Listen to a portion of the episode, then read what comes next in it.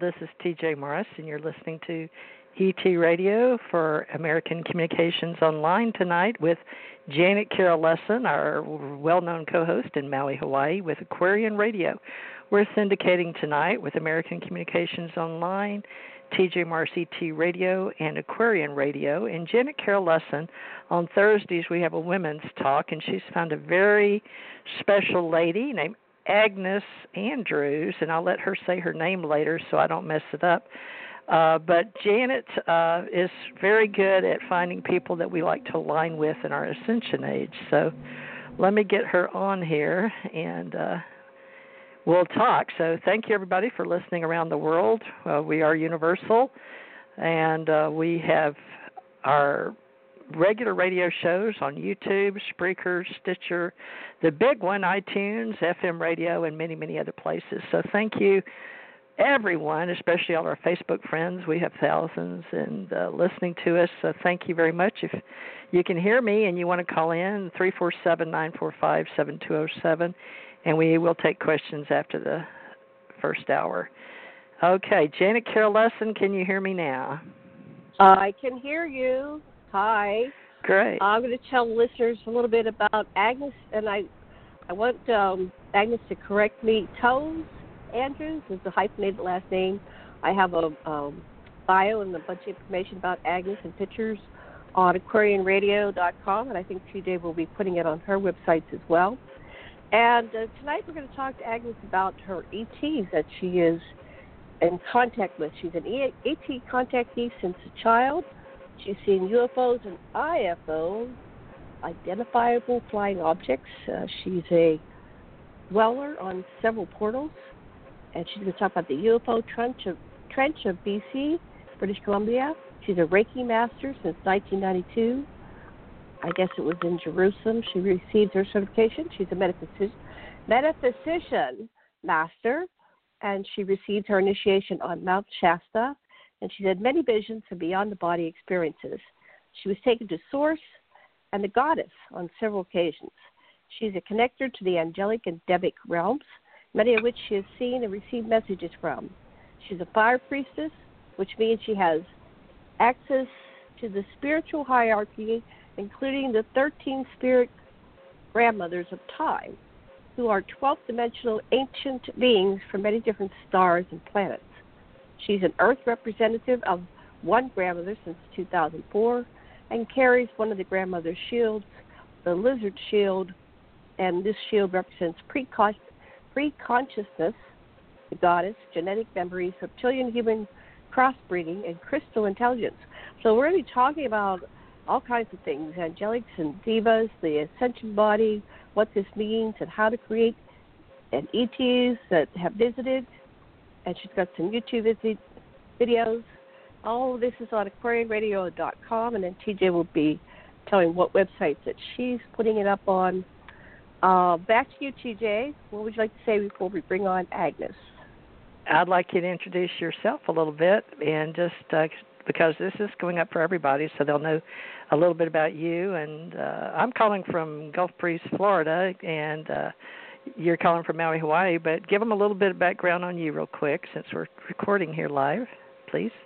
Okay. And we'll go on to Agnes. Yes, I'm. I'm uh, TJ's uh, partner in crime, her co-host for since 2012 on many, many, many, many shows. Uh, we uh, are documenting the 21st century uh, human life here on the planet, and uh, I work with uh, my husband, Dr. Sasha Lessin, here in Maui, Hawaii, we have a a counseling practice, although somewhat limited. So, because um, we're kind of semi-retired, but we do see clients still. And uh, I'm a radio host with him on Revolution Radio, as long as well as with Theresa J. Morris on Thursdays. And an author. We've got about ten books done, and another I don't know five or six books in the process. TJ and I are going to work on a book we got to get to it. It's already February. That's our 2019 book. Got to get it done. And uh, I have a bunch of cats. I have a cat colony, and um, they keep coming, and we keep feeding them. So anybody, everyone's make a donation. Uh, Soul Foundation. Um, I don't have that site up yet. Anyway, just uh, contact me at Aquarian Radio Gmail because we can feed them, but we can't see them. We don't have enough money for the vet, and they're hard to get there because they're uh, half wild. The kitties, all the, we have a cat colony. A, registered with the Hawaii, but we can use donations to help bring a vet up here. We'd like to have a vet come up and look them all over once in a while, give them their shots and stuff. But anyway, so far we've had 22 years here in the island of Maui, Hawaii. And that's about all I want to say about myself. Back to you, TJ. All right. Well, that was pretty thorough. okay. that was pretty thorough. Today. All right. Well, that's that was just something you needed to talk about. All right. Let's get to Agnes. Go ahead, Agnes. Greetings, everyone. I'm really thrilled to be here today and to talk about my experiences as a planetary citizen and talk about what I feel a duty to share. So, fire away. Do you have some questions for me? You talked earlier about that you'd like to talk about some ETs that I'm in contact with and and IFOs, identifiable identifiable oh. flying objects that I have encountered and so on and so forth. Yeah, I'd love to ask questions. You want to go back and forth, TJ? We can take turns. You, I ask one, then you ask one. Does oh, that work for you, okay. Can you hear me? Okay, so uh, I'll I'd start. like to hear her talk, and then we could ask questions after if it's okay. But I would That's I'd like to hear say. from her for the first time, and then right, have you ladies? I'm going to mute so you two do uh, the dance, and I'm I'm going to listen for a few minutes. Okay, so Agnes, we like to start with the the guest, and you're the guest. Telling, uh, tell us your story. Tell us about yourself, and go back to your earliest memories, especially when it involves spirituality, consciousness, um, becoming aware that you're more than a 3D personality, that you had some kind of contact with uh, higher beings or extraterrestrials or whatever it was for you, and kind of give us an overview yeah. for about 15 minutes, and then we'll ask you some questions. All right. Okay. Well, um, I was watching a sunset in rural British Columbia when I was about 13, 14 years old. And I, while I was watching that sunset, I was overcome by an experience. It felt like a light had dawned in my psyche. And I saw my soul purpose at age 14. And I knew that I was to be an activator of humanity and a spiritual teacher of humanity. So I put that kind of in in the background of my um, my life, if you wish, and uh, knew that at some point in my life I would get back to that. I originally thought that it meant that I should be a missionary, but I observed my aunt who was a missionary in the Belgian Congo in those days in the 60s, and I didn't like what they were doing is trying to convince people about a certain religion. And when I was 16 years old, I left the religion that I was brought up in, which was Mennonite Brethren. And um, I began to seek other ways of expressing what I was seeing and what I was beginning to know. So the journey went on for about 10, 15, 20 years where I had children and so forth and, and went through two marriages. And suddenly I'm experiencing someone asking me, What do you think about reincarnation? And that really got me going on my spiritual journey again. I was about 37 years old at the time. So I researched reincarnation, and before I knew it, I had accessed a spiritual healing modality, which is known as Reiki. It was rediscovered in the late 1800s, and it's a hands on healing technique. And uh, I thought immediately when I heard about it that I needed to pursue this healing art, which I did. And it was kind of interesting because I was at that point living with my husband in a blue collar town, military con- town. He was a, a military base commander, fighter pilot type. But I found a Reiki master teacher, and while she was teaching me the classes, I had an out of body and during that session of out of body, I went back to the Pleiades star system and I was walking around in this beautiful place with these Corinthian type columns all around me and this beautiful, felt like a big pool with this golden light emanating from it. And there were all kinds of amazing beings walking around. And I knew that I'd been there before I recognized later that this was the Star of Alcyone. It was where the golden light has come from, and it's actually the center of our universe in our galaxy, which we access from planet Earth. And um, so I, I discovered that I was Pleiadian in, in my origins. And from then on, the visions became stronger and stronger, and I began to work with Reiki very seriously. Can I ask you a question about that? Because I want yeah. to flesh that out a little bit. So you were just in a Reiki thing and you session, and you ended up doing this out of body and going back and discovering all this it stuff. Was, what was going on with this Reiki that was so powerful that it?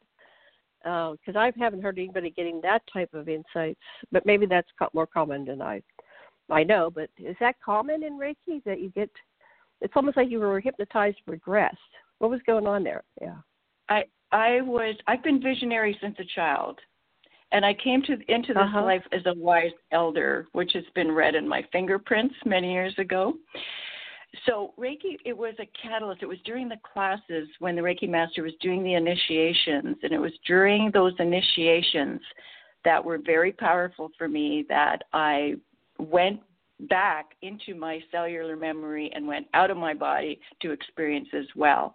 So it was very powerful for me, but it, it was like a like a little kick in the uh, what what's a good term for that? A little little kick underneath me to to for me to remember who I was. Wow. So okay. it started off, yeah, it started off on a pretty pretty interesting journey, and not long after that, I was doing Reiki constantly. I had clients that just came um, just kind of out of the blue and was very very busy facilitating reiki hands-on healing. And uh, also during that time i had many appearances of jesus standing beside my reiki table. And at one point uh, about half a year after i started doing energy work uh, I had a very powerful experience where I knew somebody was trying to contact me. So I laid down on my meditation room and in my meditation room, and suddenly there was a hand on top of my head, and I saw Jesus, who's also known as Sananda, and he, he's an amazing avatar, as I'm sure you all know.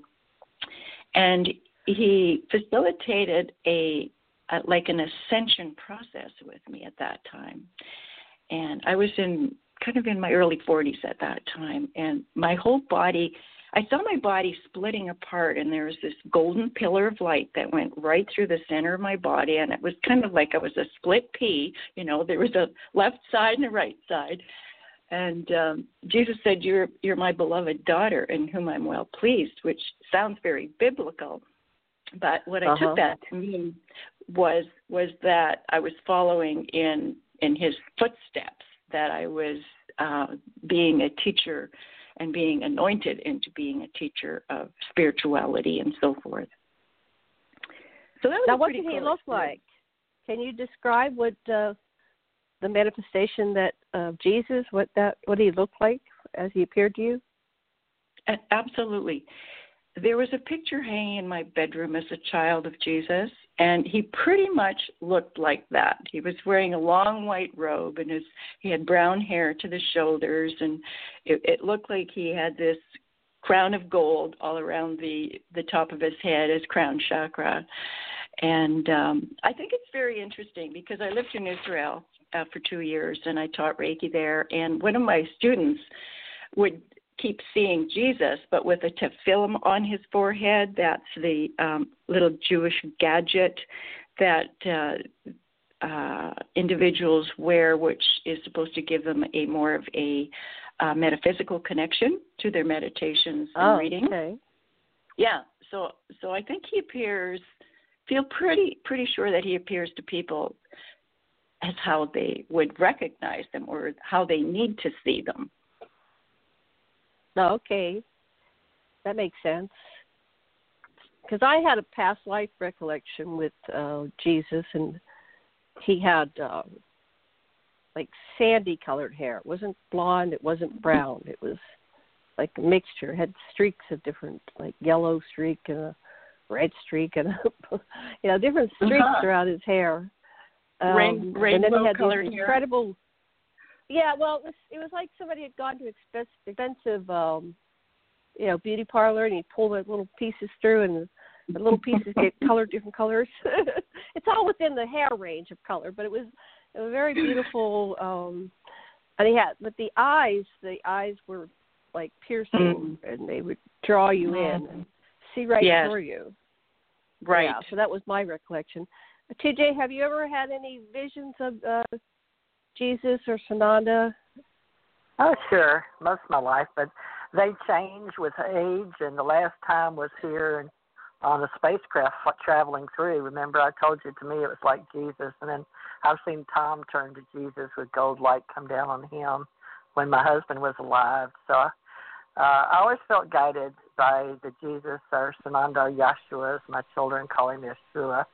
So there's many names, and some people believe the, you know, how their intuitive self sees that which represents that particular uh, concept. And cultures mm-hmm. change because you know in Africa they don't have they have a black Jesus and Jews have a if they believe in, in Jesus have a Jewish Jesus, and then uh, the uh, Mormon Church I was in for years from May 1272 have a they I think the uh, head of the church said he was blonde hair and blue eyes. I think it depends on who sees what, and it's uh, we need to talk about that later on because it's our concepts and filters and culture and what we know as words, and I'm all about that because when we break it down, it's all particles and waves. So, you know, it depends on our level. But yeah, when I was a kid, I probably saw the same picture, one close to what uh, Agnes saw, because you know I thought he had wore a white robe and had long hair, and there's a picture in my living room of him like that sitting on a beach. So I know what you're talking about. So it's, as long as we know what we're talking about, you know, we know. So when you talk to people about God or Jesus or Sananda or Yeshua or Gabriel, whoever angels, you know, we sort of have an idea. So that's what you have to do is get to the bottom line. Is are we talking, you know, what level of education? And a lot of people may not even know what we're talking about if you think about it. But we're speaking English, so but yeah, Janet, I've had plenty of those sightings. But the last time I saw him, he had uh, hair like uh, Obama. Remember, I told you it was gray and black and short to the hair. Didn't speak, just oh. intuitively spoke to me. But he was on a spacecraft with some tall people and short people. Remember when they picked me up in Gulf Breeze? Yeah. That's that was mm-hmm. my Jesus. I didn't know how. Uh, to me, he was Jesus. So you know, to each his own. but back to you, ladies. Right. Keep going. Go ahead. I'm, okay. I'm going to move back. But thanks for asking okay. me. Go ahead. Okay, back to you, Agnes. So you were having, I forgot why we got on that, but go back to what you were saying about okay. Jesus. I'm sorry, I stole the ball, but. you want to go back to ETs? Well, back to where you or, were because I just lost okay. uh, where you were in your story. So I hope you were tracking yourself. I should be tracking you better. Sorry, but go ahead. That's all right. I, I think we're done with Jesus. We we okay. he, he's an amazing avatar, and you know he came here to teach us how to live, and and that was really important uh, mission that he had, and um, yeah. So um, I could talk about Moses, or I could talk about Merton and Jason, who were two ETs that visited me about the end of 1997. Uh, they were pretty. Well, let's go back cool to your child. Was there anything in your childhood? Usually, what we find, and I don't want to lead the witness, but we find that there are things in, that start in your childhood that lead to this where you are now. You know, uh, a lot mm-hmm. of critical incidences happened early on. Let's uh, dwell a little bit more yes. in your early years. So, what else happened in your early sure. years?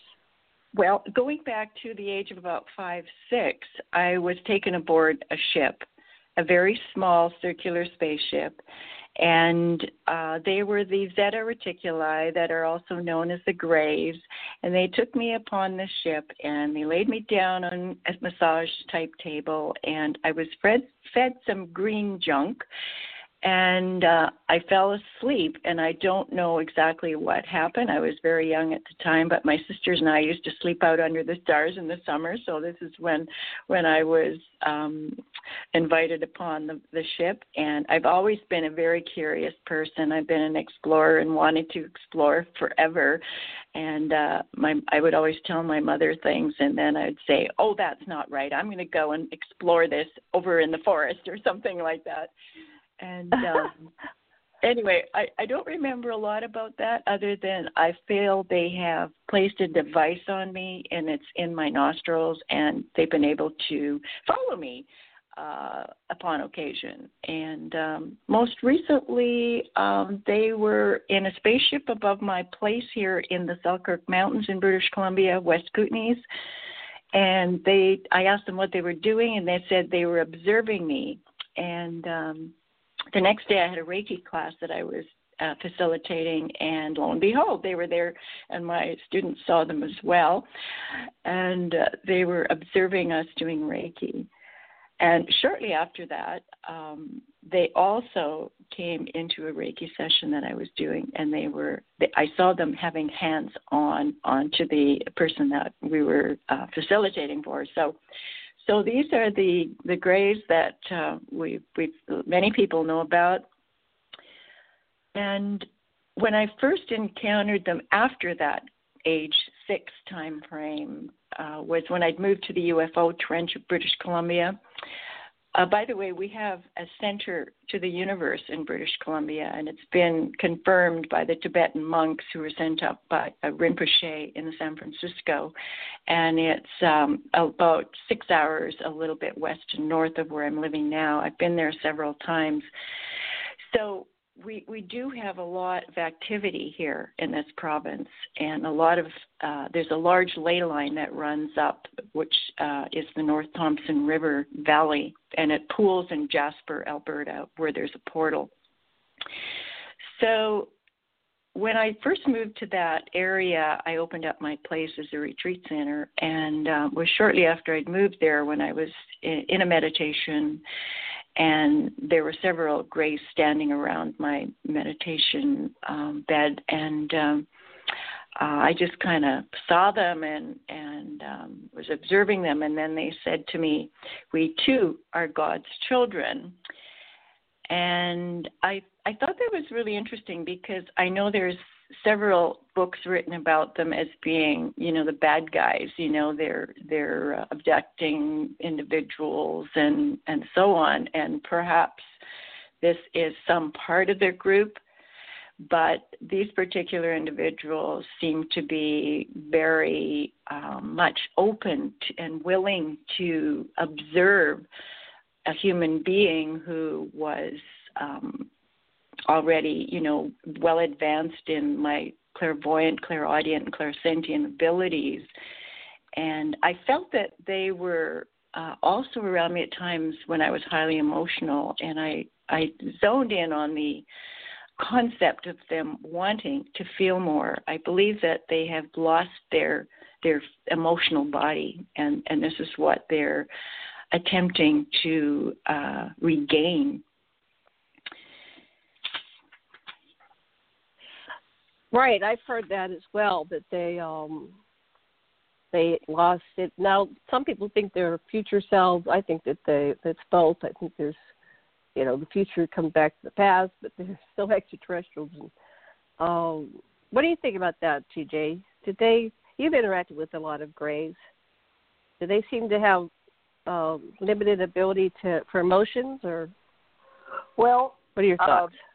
Uh, I've had different uh, well, you know, in government, out of government kind of situations in 3D form. But when I was in uh, Flagstaff area, they visited me. Uh, sounds funny, but when I'd go and be by myself in the bathroom after driving a big truck or something, they'd come in and just stare at me. I, I felt very uh, odd, uh, different faces. So, you know, I've seen them with the bigger eyes and the smaller bodies, and uh, I felt like they were very curious. But remember when I worked with Tom, and Tom and I were working off planet, uh, the way that Tom described it to me personally, you know, we talked about he didn't want to talk about God or Jesus, but he uh, talked about the Greys, and you know, he said they didn't really have. It's like Agnes said, they they don't really have emotions. But remember, my training is the fact that we worked with uh, white Nordics or people that look like us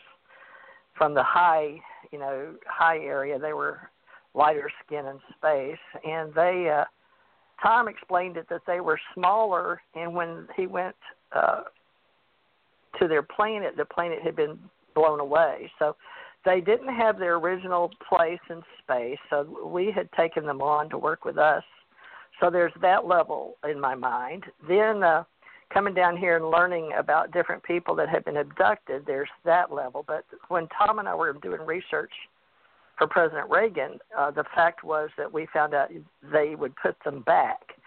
Uh, so what it was, the way that I understood it was it, it, from the observer here in this human form in this container is the fact that some do because we're all experiments at one level or another down here of the 22 you know the DNA and that they are still researching for their group but I can't say because I've heard so many different stories I personally haven't uh, gotten the concrete evidence that I would say is a finding of fact. So I listened to everybody's stories, but being around them, uh, they were very curious. And uh, when I had to do some training uh, with them, was to interpret, but they didn't talk to me. They used their ESP. So to me, right. if I had to say, I would say that they're much more advanced than we are and that they lost their place in space, and so they signed on with the people that found them and work with all the others together, being that they're far more advanced. So that's why I think some people believe they're us in the future, those that follow time travel. So there's so many stories, but the main one in the 3D are nuts and bolts people, like MUFON people will say they're from Zeta Reticuli, uh, Betty and Barney Hill type graces. So you know, when we're talking about them, we need to talk about the grays, the middle, the ones that look like the Japanese, the small, tiny ones, three to five feet, the ones that fly the ships. You know, so you can't just say, "Hi, I'm a human," or "Hi, I'm a gray." So that's what I've learned. But I'll mute now. So back to you, Janet. okay. Okay. we're we're always keys, you know. Okay, back to you, Agnes. Continue uh, with what comes to your mind about your okay, experiences. I, I just wanted to add one thing to about the ETs, uh, the Greys or Zeta Reticuli. When I was promoting a book in uh, in the area, I was talking about my experiences in the Middle East, and you know I've been in contact with Moses and Mother Mary of the period, and and so on and so forth. And anyway, when I was presenting this lecture, I I I kept feeling there was a woman in the audience who was also an, an ET contactee and, and by the from the Greys. So after the session, when we were all kind of uh, just chatting, I I asked her if she was in contact with ETs, and she kind of looked at me funny, and and then I said, like, I, I think you are. Can you talk about it? And then she she said that she was in contact with the Greys, the ET Zeta Reticuli, and that she had and that they had been doing crossings with uh, human genes and ET genes. And she had been teaching the young ones, the young hybrids, she'd been teaching them nursery rhymes and singing with them in her garden that summer. So, guess what? There are hybrids. so, yeah, yeah, I thought that was a, a, a really interesting aspect to that. So I had to add that story. but um, one one of the most amazing experiences was um, a a huge, huge spaceship that was over my retreat in the mountains, the Central Mountains. Uh, this is a place where I was uh, just after I came back from two years in Israel, and it was 1997. And I woke up at 1:30 at night, and there was this huge, huge, circular, silverish-looking thing out there that I could see through my bay window. I thought at first it was the moon, but then realized it was much larger than the moon. I watched it for about 10, 15 minutes when I woke up my husband, who was a retired fighter pilot, and he woke up as I woke him up and sat up in bed and started explaining how that ship was powered, which was really really interesting, and I I knew at that moment that the the um, captain and co-captain had been communicating with him in his dream state, and um, so so that was really fascinating to hear him talk about that. So and he was channeling. You're saying? You're Pardon? saying that he was channeling? Was he channeling, I, I or was, was he in contact with them as he was speaking, or he was he was in contact with them in his dream state. He was asleep. Oh, interesting. Yeah, uh-huh. beside uh-huh. me. Yeah, yeah. But but I woke him up, and when he sat up in bed, he immediately started explaining how the spaceship was powered without even me telling him there's a spaceship out there. so, oh wow, that's cool. So that was yeah, that was really fascinating. And uh, the next day, it was back at our place again. It, it was around uh, traveling across Canada for ten days in late 1997. And I asked to be connected to the beings on board. And lo and behold, there were two individuals that appeared in my living room. And they told me that they were Merton and Jason. And Merton said he was from Sirius, and Jason said he was from Orion. And I asked them who they were, and they said that they were a part of a council made up of beings from the confederations of the star systems of light. And they also said there's a group of scientists on board from the Galactic Council. And I asked them what they were doing over Canada and they told me that they were doing a environmental cleansing over Canada. And I asked, why Canada, of course? And they said, and this was in the late 90s, that Canadians were deemed the most open minded people on planet Earth, and that we were receiving this cleansing so that more light could flow into this part of the planet. Wow, that's cool. So, do you find that to be true? Are Canadians more open minded? I, I think so. I think so. Uh, I've traveled extensively across Canada with doing book tours and spoken on television and radio and so on. And you know, I've I've been expect I've been invited to speak on our national radio station, CBC Radio, about ETs and so on. And our one of our former defense ministers, Paul Hellyer, was Hellyer. the defense mm-hmm. minister. Hellyer, yes, and he, he also he had an exopolitics um, group, and he talked openly about ETs and the contact and. And of course, my husband confessed at the time, you know, being a fighter pilot, they had chased ETs uh, all the time. You know, they were always coming into the airspace over uh, eastern Canada and the United States and so on, and Bermuda especially as well, where he was often uh, working in liaison with the American fighter pilot group. And uh, he also worked at the Pentagon, so he he knew he knew stuff. You know, he he was he knew mm-hmm. about ETs being about and and spaceships flying into our airspace. So is he able so, to talk to you I, about that? Is he able to have conversations, or does he have to be quiet? He, on one of our first dates, he hinted about extraterrestrial life in the universe, and, and, and we're out canoeing. And, and and he said to me, this was in the early '80s, before I'd really opened up to my visionary and other capabilities. And and he said, "Do you think there's ET life out there?" And I think I denied it, you know, at the time. But I knew at that time.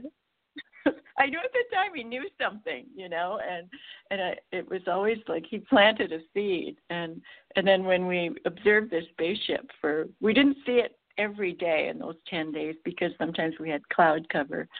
But um, at the end of that session, we had a huge storm in the mountains. It was just like blowing, blowing for 24 hours. And after that, it was just, you know, I can sense and see energy, and I could just see how much clearer our whole atmosphere was. And it, it seemed to extend for a great distance. So it, it was remarkable how how there was a, an energy shift. So so that that was pretty wow. exciting to to experience that and to have them and and guess what? what? Jason Jason, the astronaut from uh, Orion, said that I knew him from before in Greece. And I oh, put two wow. and two together and I said, You're Jason of the Argonauts.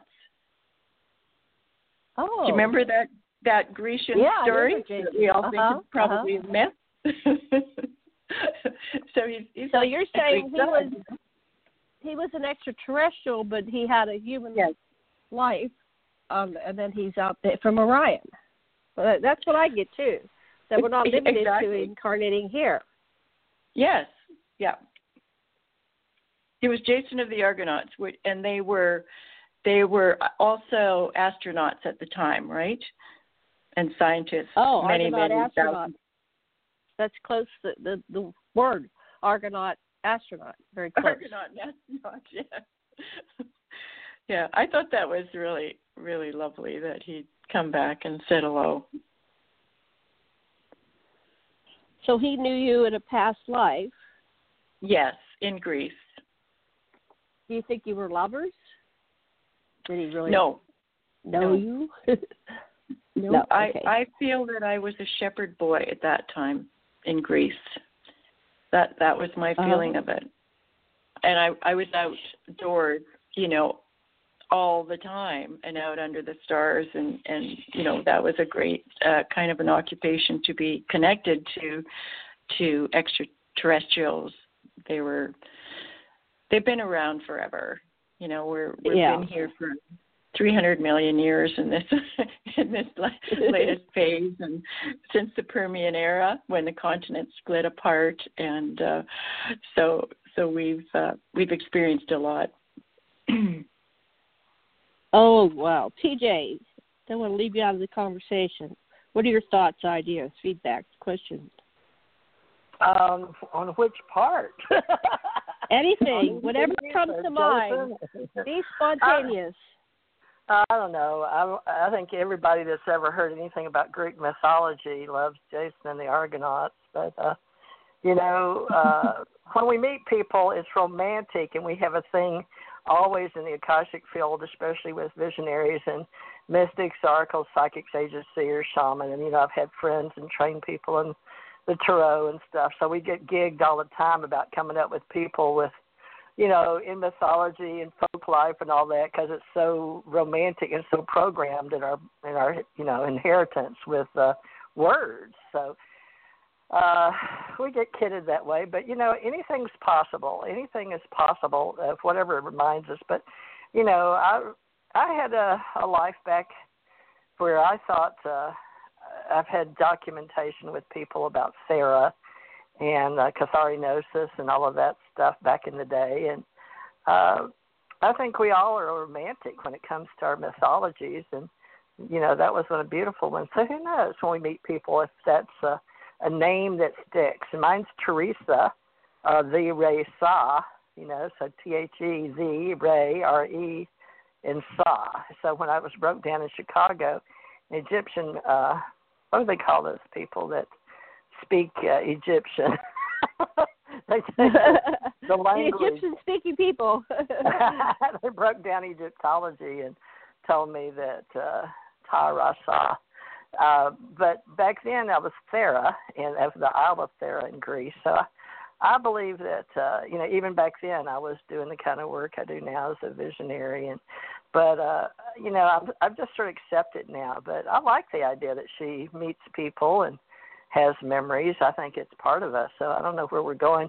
Uh, but you keep going back to ET stuff. But, uh, you know, also I like the fact that her husband was a pilot and we're doing a lot with pilots and then tomorrow night on Friday with the men. So maybe, uh, is your husband still alive, Agnes? Can he come on the show Friday? I don't he think that he would he would uh speak about it. Talk? I I can ask him. No, he- but Okay. he's been Ken retired now. night. Yeah, Ken uh, worked at NASA, and we have a lot of. He's a pilot, and uh, my husband was, and I did a little, you know, small things and helicopters and stuff, but nothing, no big deal, in and out of country, mostly Europe.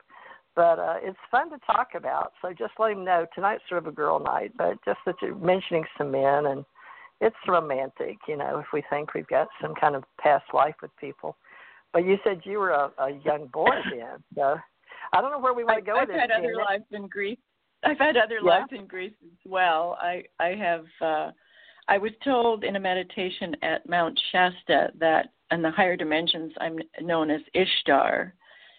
And Ishtar is also known as Inanna, Aphrodite, and Ashtart, and Ashtarte. And Uh-huh. uh, and so so obviously I was, you know, putzing around Greece in that lifetime, which is it's about seven, eight, nine thousand years ago. And I've had Right. flashes of it and I write about it in my new book, The Goddess Lives. And um I I felt it was a real uh, interesting thing for me to discover because I know at that time that we did a lot of experimentation with various aspects of spirituality. There was a lot of sexual explore- exploration, there was a lot of um, DNA exchanging going on, and so on and so forth. And um, I, I've discovered through uh, being a having a connection with Zeus, who's also known as Anu, who's a Nibirian god or director uh, on that planet, and he was my great grandfather or something, you know, in the past of that nature, either grandfather yeah, or great Anu was um, Anu was uh, your father's your father's father. So let's see how it goes. Yeah, It's Anu, and then it was um, Enlil, and then and Enki. I have to I have to look at my books, uh, but I know that uh, in Anu came down and made love with his granddaughter uh, Inanna in a sacred tantric ritual. There's a whole it's all written up Mm-hmm. in ancient Sumerian, and there's a big translation. You can look it up. But um, Mhm, mhm. yeah, it's interesting Yeah. because they, uh, if you go back, they were the Anunnaki, and I identify with Ninmah as a yeah. I don't know if it's incarnation or just an aspect or a fractal. We're trying to figure this out because a lot of us have like the fractals of the gods and goddesses that run through our. our Yeah. I don't know if it's a, it, the DNA memory or soul was my memory mother. or. Ninmah Yeah, was my was mother. Oh, yeah. I'm, I have I'm that. Ninmah, so I'm your mother. No, Ninmah was your auntie. Yeah, the, that was her brother who was your father, and but Ninmah had sex. Ninmah had children by both Enki and Enlil because they weren't monogamous. They were Right. and of course you know you were having sex with your grandfather, so their their sexuality was different than human Yeah. sexuality because Yeah. they wanted to keep the gene pool clear and uh, you know pure. Yeah.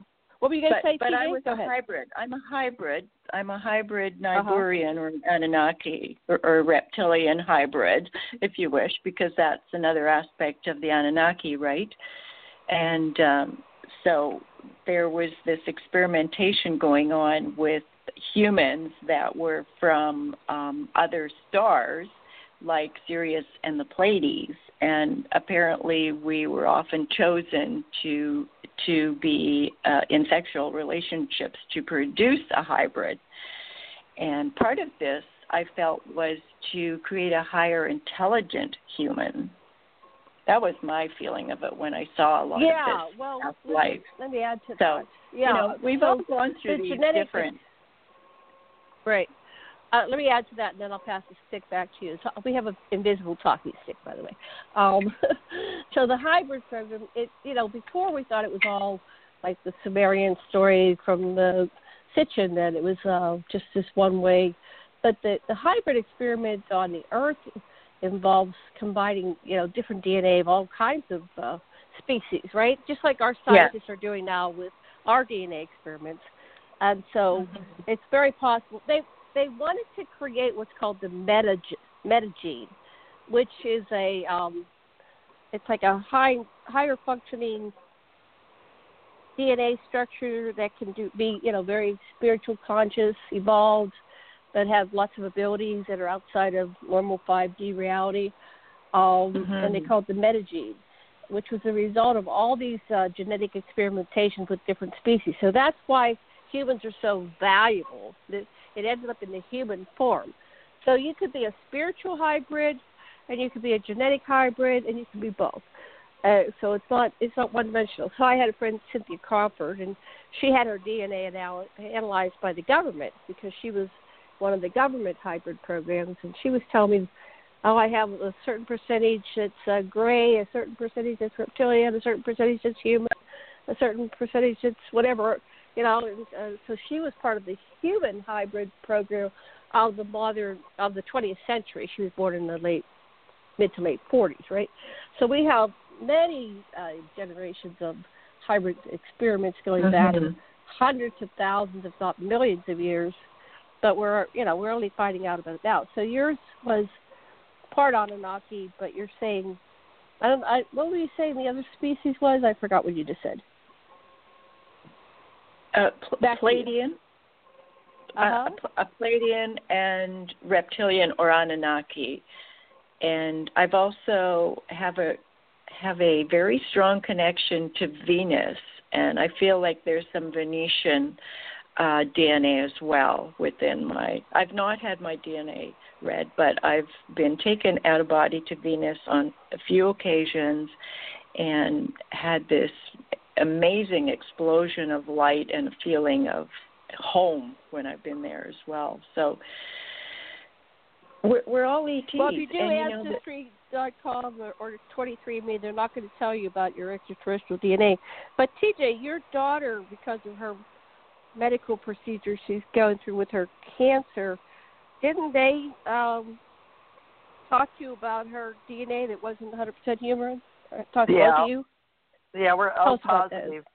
We're O positive, but the oldest in the world. But yeah, we have extra extra genes or metagenes, if you want to say that.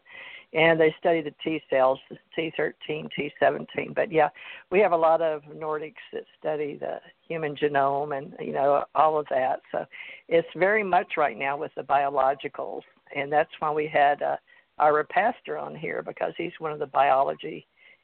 I had a gentleman. Well, what did, they, what did they say about your? What did they say about your uh, daughter's DNA?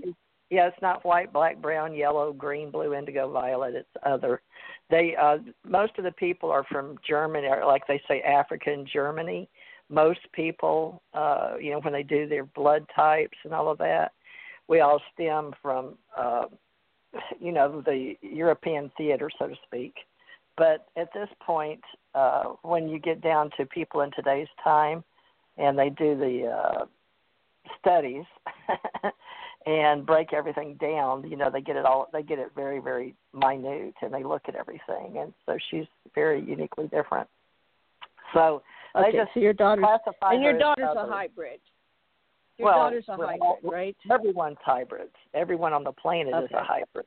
But I, I feel we we all well. know this we all know this and talk about it openly in certain behind closed doors your blood line is uh, blood is the most sacred uh, uh, sound, uh, physical and Powerful biological. elixir. They keep it very secret in in hospitals. It's uh, it's very very. Yeah, they're not the going to tell inside. you uh, that you have alien well, DNA they, if you get 23andMe or, or ancestry. They're, they're not going to well, tell they break it down. They know we we already have synthetic DNA and all of that, but that's a whole other level of existence if we go that you know scientifically. But it's okay. Let's keep moving on the DNA. We can talk about Gilgamesh and Ishtar. I've been called Ishtar and Inanna and Zeus, and you know, I, I told Tom my fa- grandfather and my father was Zeus, and you know, my name's Thurmond and Thor's protection. So there's all kind of signs all the way down in our family and genealogy that we're all related. If we go all the way back up, we're all one and the same anyway. At some point, we talk about God right. and having all fractals or all pieces or sparks. So it's just how we relate to the sound of the words when we're talking to each other, you know. So it's going to be what it's going to be. And every time you talk to a different human, you get another aspect, and maybe it rings true for yourself. So, you know, it's fun to talk about uh, how all this works together and how Agnes is spiritual before she met her husband and then how she's changed over the years. Agnes, are you I'm 67. Are you close to my age by chance? I'll be In 79 or 79. I'll be 79. I'll be 71 on, on the 13th of February. you sure now? Which, But- which aspect but I'm, of you I'm are we going speaking to? now. What's your yeah. birthday again, Agnes? What birth? What's On your the birthday? 13th, 13th of February. Oh, hmm well, I just Oh, turned my 65 on on the sixth. Yeah, yesterday. Uh-huh. Yeah, yeah. Happy so We're the birthday. same. Thank you and happy birthday. So we're baby boomers. Yay. Yes, yes. And and you know, I was born um to this wonderful Mennonite brother and mother and I was born on a Friday the 13th and the nurses in the hospital warned her about this child and uh they said watch out for her she's going to be very different she might be a challenge so I, you know that wa- that that was so amazing that these nurses said this to my mother because whenever I told her stuff, you know, had a vision or saw somebody who I was in a past life and I'd tell her about it, she'd just kind of look at me and say, "Uh-huh."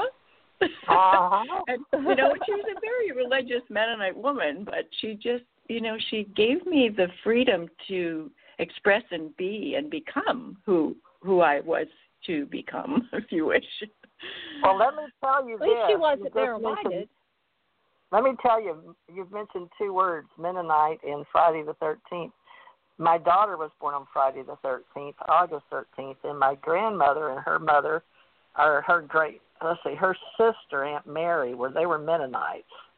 So folks Hmm. need to understand that's a certain Christian group that belongs to the Anabaptist denomination. It's named for Menno Mhm. Simon of Friesland, or Yeah, you know, right. Friesland. Broke away from Martin Luther. Yeah, so uh, when they came over to America, uh, some of my people were Anabaptist, and so they still dress a little differently because I know that my cousins I played with that were Mennonites had still had the longer dresses, and they some of them still wear the little caps. So tell us about were you, were you a child Mennonite? Did you have to wear longer dresses? And they couldn't play like drop the handkerchief at the family uh, get-togethers we had the Mennonite side of my family were really different. We were more modern in today's time. so, just what were you like? Were you a Mennonite child? Uh, I I was a Mennonite child, but I was a Mennonite Brethren child, and the Mennonite Brethren are the most uh, liberal of all the Mennonite branches. They believe in educating their girls, and they believe in music and culture. So, you know, it was, we were encouraged to live a simple life, to be pacifists. Uh, there were those, you know, traditional no-nos, no drinking, dancing, or sex, or no makeup, but but we pretty much could, you know, wear what we wanted to, and so on and so forth. And and again, music was and education was encouraged. Uh, a lot of my ancestors were PhDs. My my son is a PhD. Several of my uncles as well. So so it was it was a fairly liberal upbringing, Mennonite upbringing.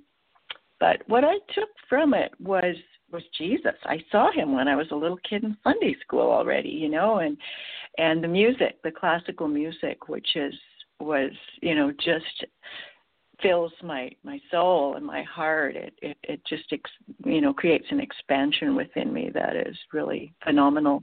So so i appreciate that part of it. But i always knew i wasn't going to be following up with a baptism into this uh church or religion. Well, what part of the country of Anabaptism or because the Russian Revolution, it says that it was formed in 1860, the uh, Mennonite Brethren Church, uh, Russian Mennonites in 1860. But uh, what do you what do you think? Yeah, the med, the Brethren, Mennonite Brethren. What do you uh, remember about them? Were your family Mennonites, and you just were born into that faith? yeah yes my my my ancestors were russian mennonites uh german and dutch originally and had lived in russia since the late 1700s so my father and mother were both born in russia and and escaped at uh, just after the uh, first world war and came to canada.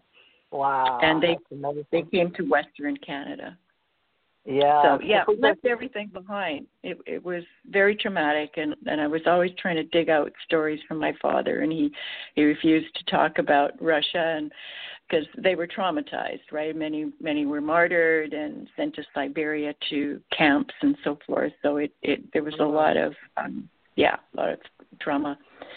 But um, you know, we can release all this trauma, and um, I can tell you a little story about releasing this Mennonite trauma that you know I'd inherited from my generations. And mm-hmm. um, you want to hear that story? Sure. Yes, I think that's appropriate. yes, was, go for it.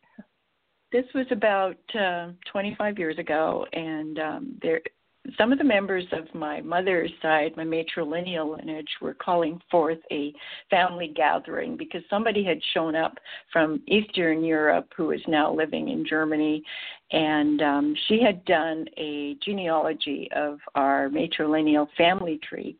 And one of my cousins was bringing her to British Columbia, and there was this huge family gathering, and and uh, I was able to attend, and uh, it was a lovely time of reconnecting with these people who who I kind of kind of uh, you know I, I kind of put them out there, you know, because I knew I wasn't going to follow that religion, so I I didn't keep in touch with my mother's side of the family or my side or father's side of the family, but it felt really important to go to this reunion. And about mid midnight or so, or shortly before that, one of my cousins said, Let's all gather around the grand piano and let's sing the songs of our faith. And that did it. I said to myself, I'm out of here. but the little voice inside said, Stay. So I stayed and and everybody there were 55 60 people everybody started singing these old songs that i'd heard as a child and were in my psyche from the past and and as we were singing and the piano was playing i processed all that genetic trauma and suddenly i i felt this huge peace just kind of move out of my emotional field and into my mental field spiritual field and out. It was just like somebody had just swept the blanket through me and whoosh, away went this peace. And man, did I feel a lot lighter after that. And this was already after I had, you know, cleared my karma and, and anything that I knew had held me back in this life that I'd come here to clear. So so that was pretty phenomenal. I encourage everybody to stick with these little situations that come up because an experience like that to release your you know the root chakra genetic stuff that we've inherited and one of my spiritual teachers was Oshina Fastwolf she was a Native American teacher and um, I studied with her in Washington D.C. and in California and uh, she told us that we inherit four generations of past stuff uh, others say more than that. I've heard seven, but um, yeah. So yeah, there's a theory that it stays in our cells, and so you can have. We had a client. My husband and I do therapy, and we had a client once that went into a full primal about.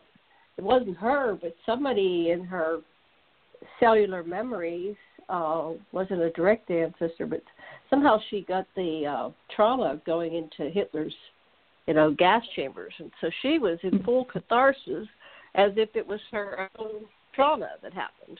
Yes. And, yes. Um, so that yeah. can you can get it. You don't know where it's coming from, and I don't know the formula. I haven't studied that level, but you know it's just there, and um, it could be a past life. We didn't know, but um, there's all these memories that come. But yes, you can clear. Uh, Marianne Williamson did a clearing ceremony here in Maui. I live in Maui, Hawaii.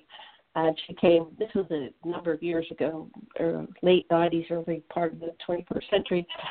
And she had people of each, um, like different races, face each other and, you know, hold their hands facing each other, looking into each other's eyes. And we did this incredible forgiveness ceremony of all the separation we felt because of our, you know, our race and uh, all the, the you know the wars because of the racial factor and conquering and being conquered. And uh, it, there was not a dry root, dry eye in the house. I mean, it was just the most amazing, uh, you know, chilling thing that was done. So, yeah, mm-hmm. therapy happens on a, level, a lot of levels. Powerful work. Yes. So, forgiveness is always uh, you can do it and it goes into the morphogenic field and it, it creates a healing for the whole planet. If you forgive within your own heart or you know, you didn't have to have a dialogue and go, You did this and you did that. You just uh, you did a clearing. That was wonderful. What about you, TJ? Mm-hmm. You ever experienced anything like that? Like what? Forgiveness. Just uh spontaneous forgiveness because of things like that. The separation you felt over some kind of issue or some kind of story. Uh, we all tell ourselves stories. You know, we judge people and project and reject, and uh, we yeah, can go through our whole lives with rejection. Yeah, but yeah, well, with Agnes, it was forgiveness. Well, with religions teaching us, you know, do unto others, and forgiveness is number one, as above, so below. But we're not supposed to judge and all of that. Yeah, all that's ingrained basically from back in the day, at least in this reality of you know the great church and then the schism and then the 16th century where it's all the Anabaptists came from. But most of us raised after that, if we weren't raised over in the old country as Muslims, mo- it stemmed from Catholic and the break off from the Catholic, the great church. But you know, here in today's time in America, we separated church and state, whether it was good or bad. Believers you know we we're not supposed to judge really. So i believe that uh what happened with the metaphysicians which i claim to be we always said that solomon and then jesus were the greatest metaphysicians. We followed that. And you know it's up to each individual their own path. So i've learned just to love and be loved. But uh forgiveness is part of loving people. A lot of people in today's time say they will forgive, but they'll never forget.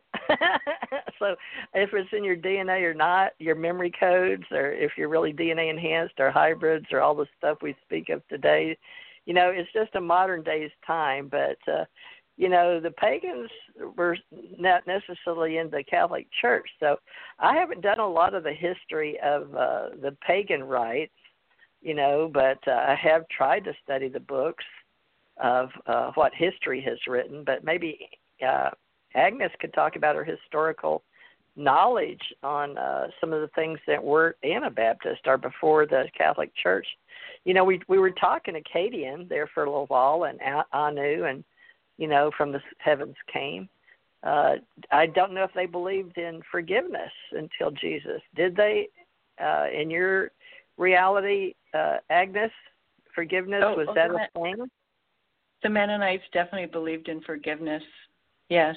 And what about before them when you were talking Anunnaki and Anu, or was that Janet, or both of y'all really? Was, uh, do you think in the Akkadian, back in the oldest fired clay tablets, the Sumerian, Ishtar, and uh, I guess Zarathustra, you think they've had a forgiveness, or was it? Well, you know, I think they created the religions. If we trace back the history of the creation of religions, which originally they were an attempt to control the population because there were so many uh, human beings and so few Anunnaki. So they had to somehow control the population. So they introduced the concept of religion. So these principles that we get, like the Ten Commandments, those are all Anunnaki. So yeah, they do talk. You know, the Bible's Anunnaki. Um, so that is we're getting it from the Bible. But did they practice it? You know, they're, they're just like humans. You know, what humans practice it, which humans don't. So it's very complicated. But that is the origin of, of that concept. And of course, Christ and the Messiah, that was their origin, their concept as well. Um, anyway, that's my two cents. Uh, okay, let's. Um, where do we want to go now? There's a lot of things that we can cover uh, with what you know. So you mentioned that you met Moses and Mary. Can you tell us? Yes. How did you meet them, and what was your what was that like, and what was your story with them? I met Moses in the Middle East, in Jerusalem. I was uh, just cleaning up lunch dishes one day when I felt this powerful force trying to uh, contact me, and I didn't know what was going on. I thought I was getting sick, but I thought, okay, I'm going to go lie down on my couch and circle myself with white light and see what happens. And uh, the day before this event, I should say, I had been in Jericho and reading something about um, a, a passage from Numbers, and that passage uh, kind of stuck with me, and I and I thought I remember thinking something about it that I've been involved with this event that was mentioned in Numbers. And um, anyway, back to the couch in Jerusalem, and uh, suddenly there's this fiery being standing beside my couch and where I was lying and he was wearing this big, you know, white long robe with a belt swinging around the middle and had this wild gray hair and I knew immediately that it was Moses. And um he he kind of yelled at me, you know, and um I I felt immediately that we'd known each other, we'd had a past life connection. And um, he told me that the time that that I had uh, been uh, what's the word um, looking for. I had challenged him back in the day about uh, who could be part of the Levi clan, which was the priestly clan. And mm-hmm. I believe that I told him, like, look, anybody that um, has evolved to any kind of state of consciousness should be able to be a priest. And he didn't like that at all. So he he created a earthquake and he killed me along with a lot of other people. We were dissenters, and um, so he killed me. And it, it's interesting because um, this is recorded in the Bible, by the way, as well. And uh, so so we had this past life connection where he wasn't a, he wasn't a real wasn't a very nice guy. And I discussed this with a good friend of mine here in the Kootenays, who is a Kabbalistic rabbi, and he said, "Oh yeah," he said, "you know, he's or Moses was, yeah, yeah, he he was not cool a lot of the time, you know." so, so anyway, um, so that was my Moses experience, and and what boy was he powerful. But you know, the whole Middle East is a huge portal, right, to the stars. It's an opening right. to the stars, and uh, so there were a lot of beings coming and going there, and um, so that was my Moses experience. And Mother Mary, she came to me when I was living in northern Israel, about a stone's throw away from an ancient temple to Aphrodite, who's also known as Ishtar and Inanna, who I'm a reincarnation of. And uh, mm-hmm. it was about 1.30 at night, and um, I awoke to this being of light standing beside me and she was wearing a blue robe and she had the the white scarf over her head and she was just shining in all her glory of golden white light and and she was standing there with her hands what I call in the prayer position.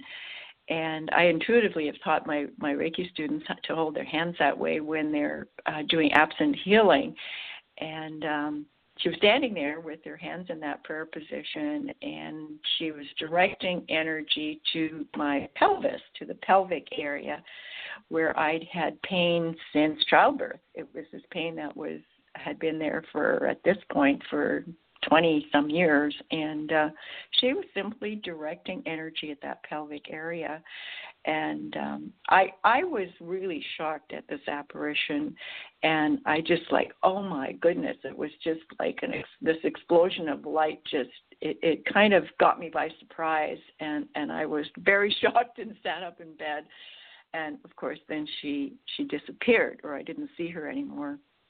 But she came again two more times when i lived in jerusalem and one time I was facilitating a uh, healing session for a student, and she wanted to clear her uh, karma of her Jewish heritage, which there were um, a lot of pieces that didn't fit for her anymore. And uh, we were doing this session, and this I saw an apparition, a being come through the window and into my Reiki healing room, and uh, it was in the form of a woman and uh, standing beside the table and I sensed it was Mother Mary again, and and there was this golden light coming from this being, and she channeled it through me. It came through my crown chakra and through my body, out to my hands to my student, and she shook a little bit and she said, "Oh my god, I felt that and now there's something shifting in me." And moments later, this ball of golden light kind of after it had gone through her, it bounced back into me and into my uterus, where I'd had a prolapse of uterus since, uh, gosh, I don't know where, probably since childbirth. And at that moment, it felt like a zipper was being pulled up inside of me from my uterus area. And I knew in those moments that that prolapsed uterus had been readjusted and replaced to where it should be. And truly, truly, this is what happened because when I got back to Canada, I had uh, various, um, um, I had some scans and um, mammograms and what are the other full body scans called? Can't remember right now, but um, it confirmed that everything was in good shape down there.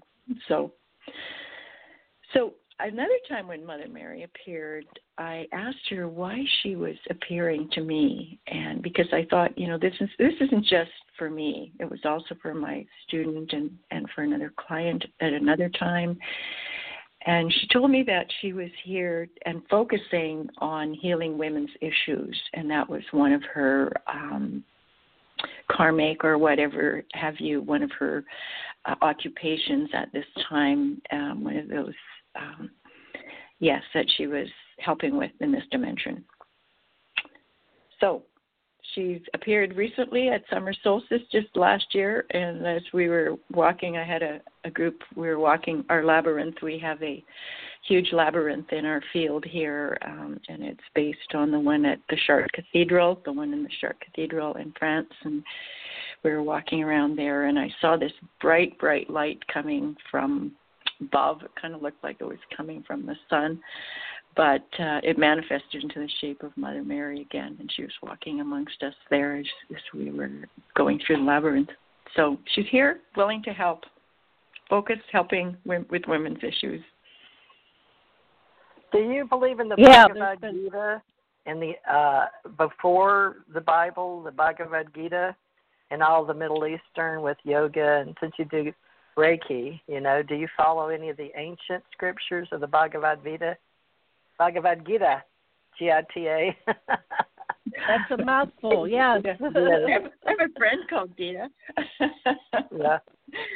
I I I don't. I'm I'm um I'm an explorer in my own way. I I read I've read books over the years on various um you know I've read some of Sitchin's books and I met him and spoke with him uh at great length at a conference in uh, at Salisbury uh, in 1993, and um, oh. so no, I don't. I don't kind of follow anybody. I try to get my own vision, and sometimes you know if I see something and can't determine it, I will Google and try to find out more information about what I'm seeing if I can't zone in on what's going on, kind of thing. Yeah, that's more. You mentioned dimensions. That's why they talk about the dimensions. It's it's ancient texts, you know, that go all the way back, and a lot of people miss that in their world religions. But it's one mm-hmm. of the mm-hmm. big ones, Bhagavad Gita, mm-hmm. and it's, mm-hmm. real important to people That's in our business.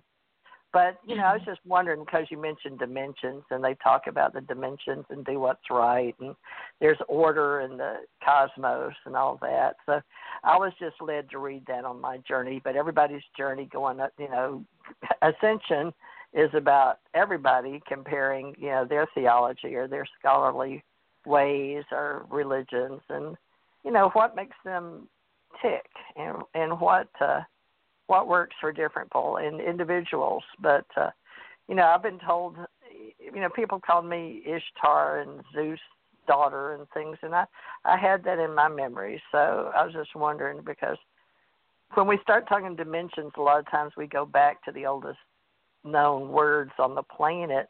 And uh, you know, back in India, that was very, very important, uh, and still is, by the way. So philosophical, theological research it goes way before you know Christ existed. So some people like to look at what we've put on the planet uh, from the beginning of time. You know, that's I think that's why the Anunnaki has gotten so popular because of the Sanskrit and uh, Akkadian, everything we've got. So I was just wondering, because when we start talking dimensions, I sort of wanted to talk about that tonight because of the Ascension Age making us aware of the tree of life and the 13 above and the 9 below, and that's 22 right there, right? And then we've got the uh, the Kabbalah, and since you're in Jerusalem, I imagine you do tarot reading.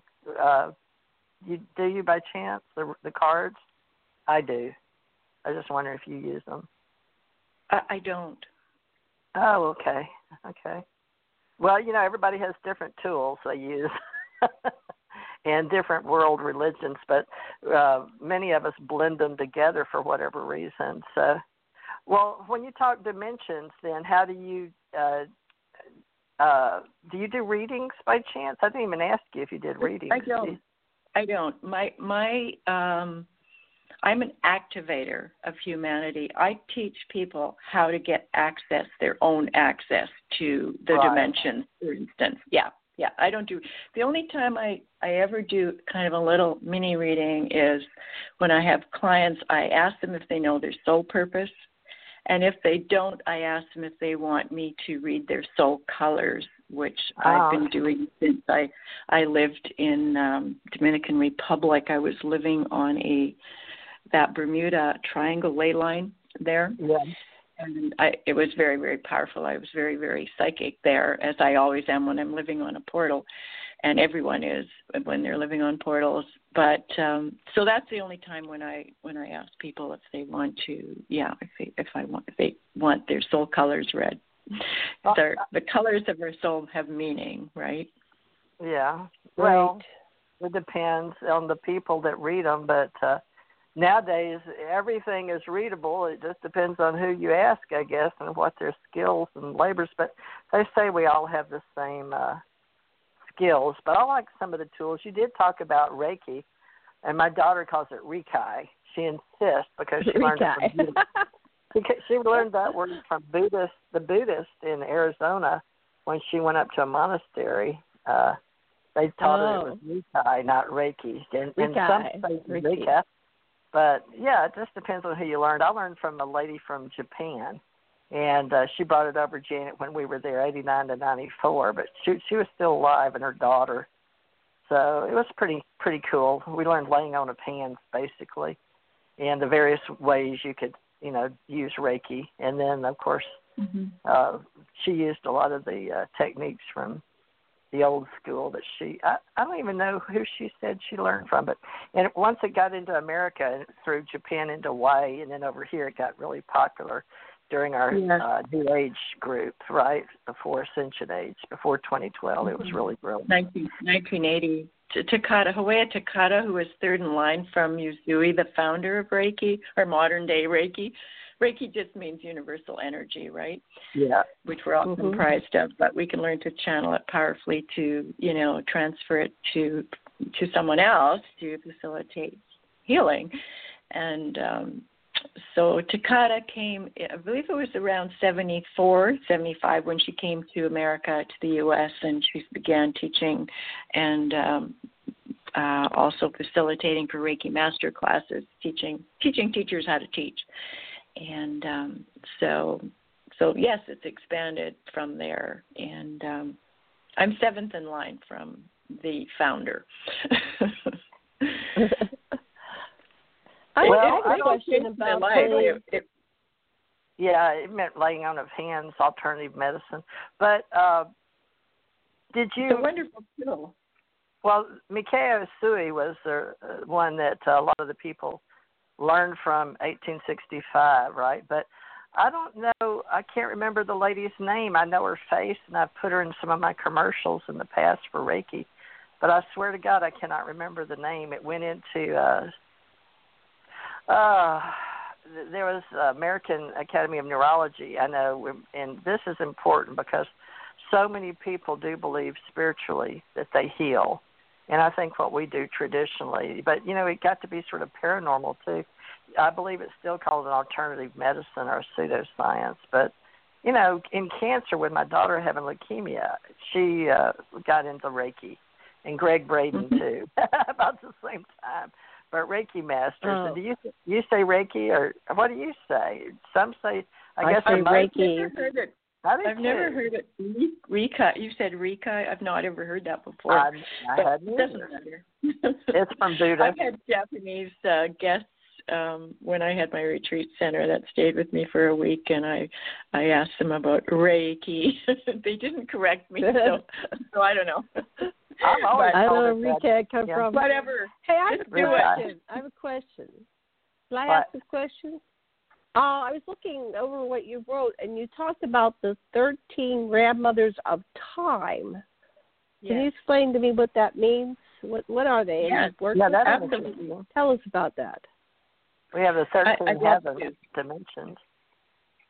I'd love to. The this the thirteen spirit grandmothers of time are ancient adepts that um, birthed the earth at the Permian era when the continents first split apart.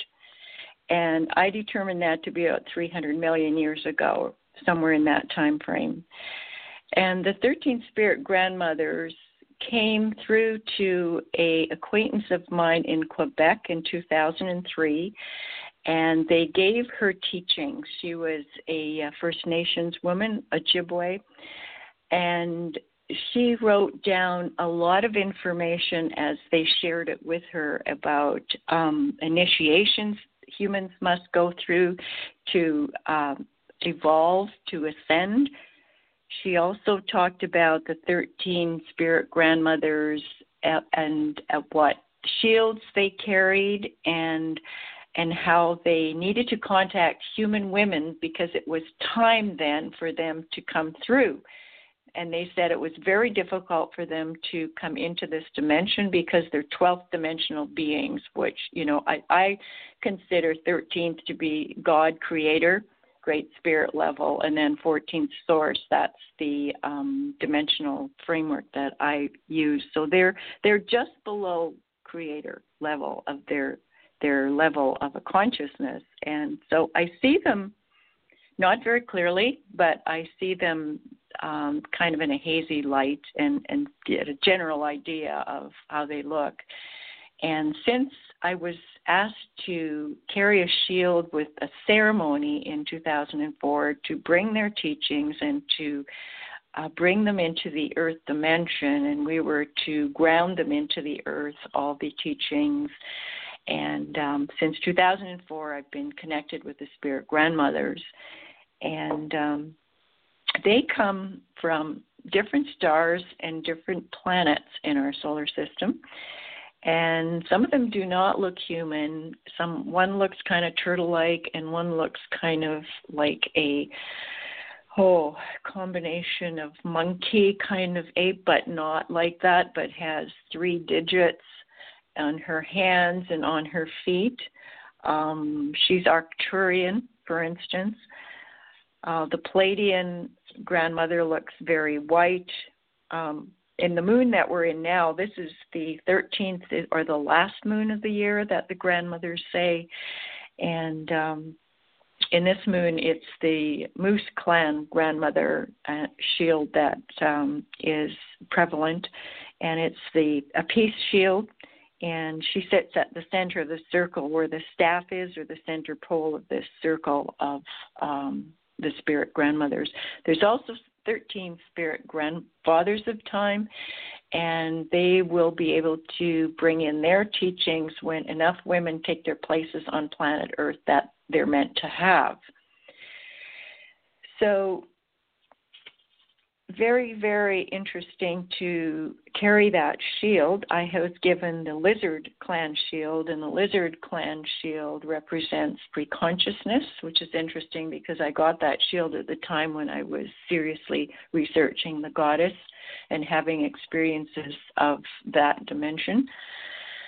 And um, also genetic memories and um, crystals and the consciousness of crystals.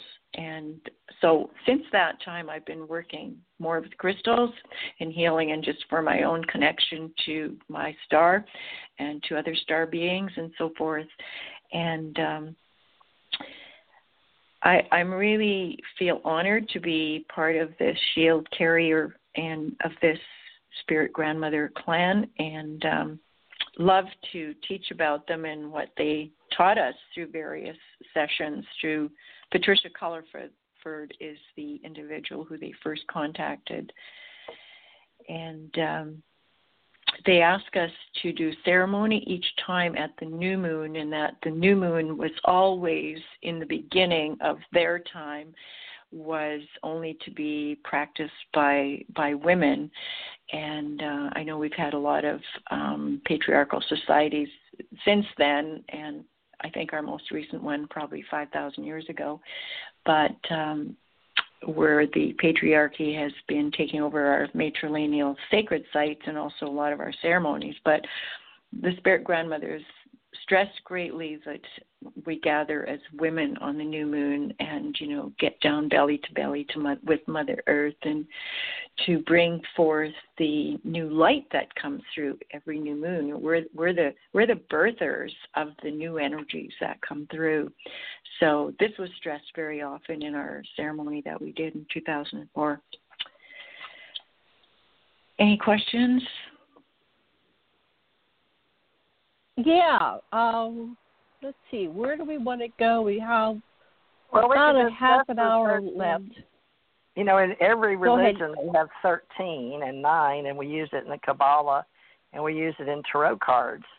In the Aztecs, Janet, you know, uh, the, all the Indians believed in the 13 heavens, the nine underworlds, and the tree of life, and all those above. It was re- inverted so the 13 is a very sacred number and then you know we mm-hmm. have the various levels. So whether it was 13 heavens 13 grandmothers of the cosmos and uh, the original you know as moon goddess was number one at 13 but you know it depends. So it's important to know these things because they do say that uh, you know we came from the stars and the the 13 heavens and how all the world religions are so similar uh, back in the day before we even had the Bible. So, you know, people go back to the stars, and then we have the uh, Council of the Thirteen uh, in the Indian, various Indians, not just Aztec mythology. But uh, are you familiar with all of that, uh, Janet, with the different gods? It's just different, but it's th- basically 13 heavens, 13 uh, nine unders, 22, and how everything's constructed in 13 levels, and we have 13 dimensions. But isn't it funny how yeah, we they said numbers? we originally had 13. Um, uh, what do you call it? Um, levels or dimensions uh, in the beginning.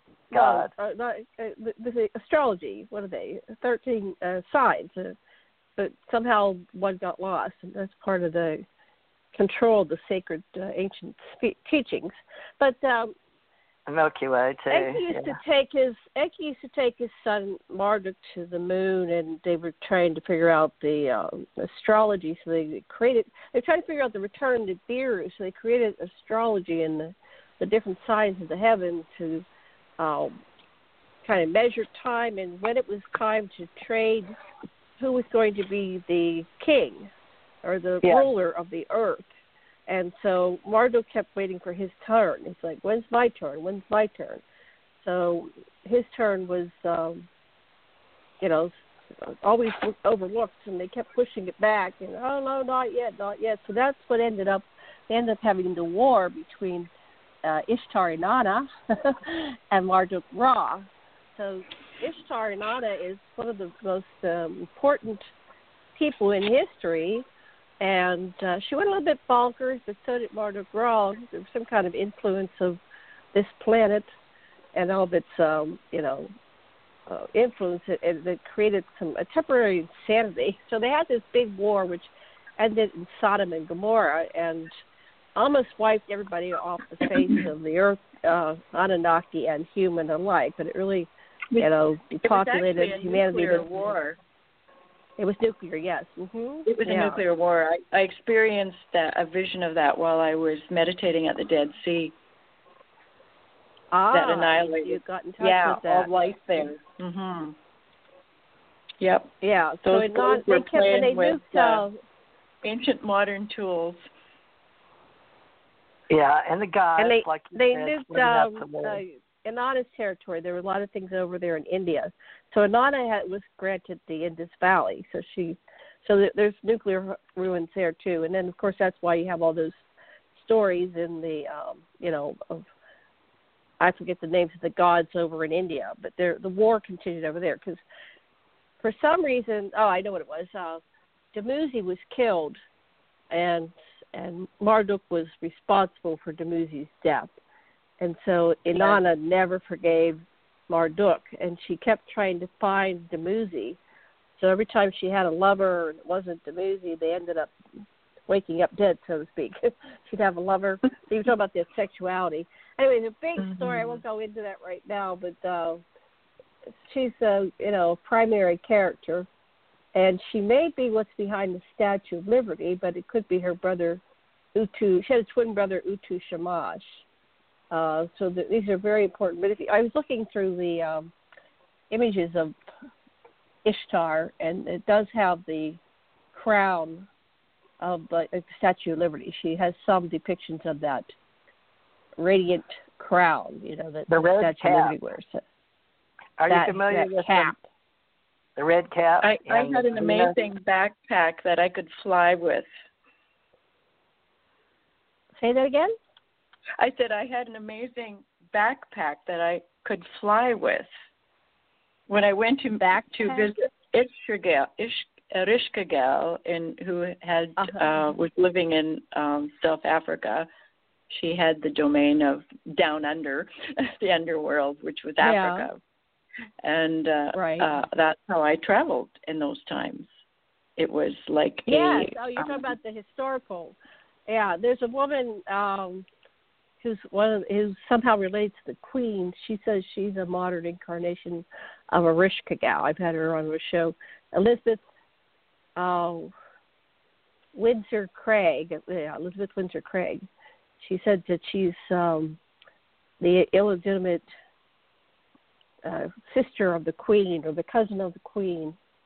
Uh, Philip, maybe she's a Philip's daughter. I forget her story now, but anyway, she's over in northwest uh, United States up there. So she said she's the modern incarnation of Ereshkigal.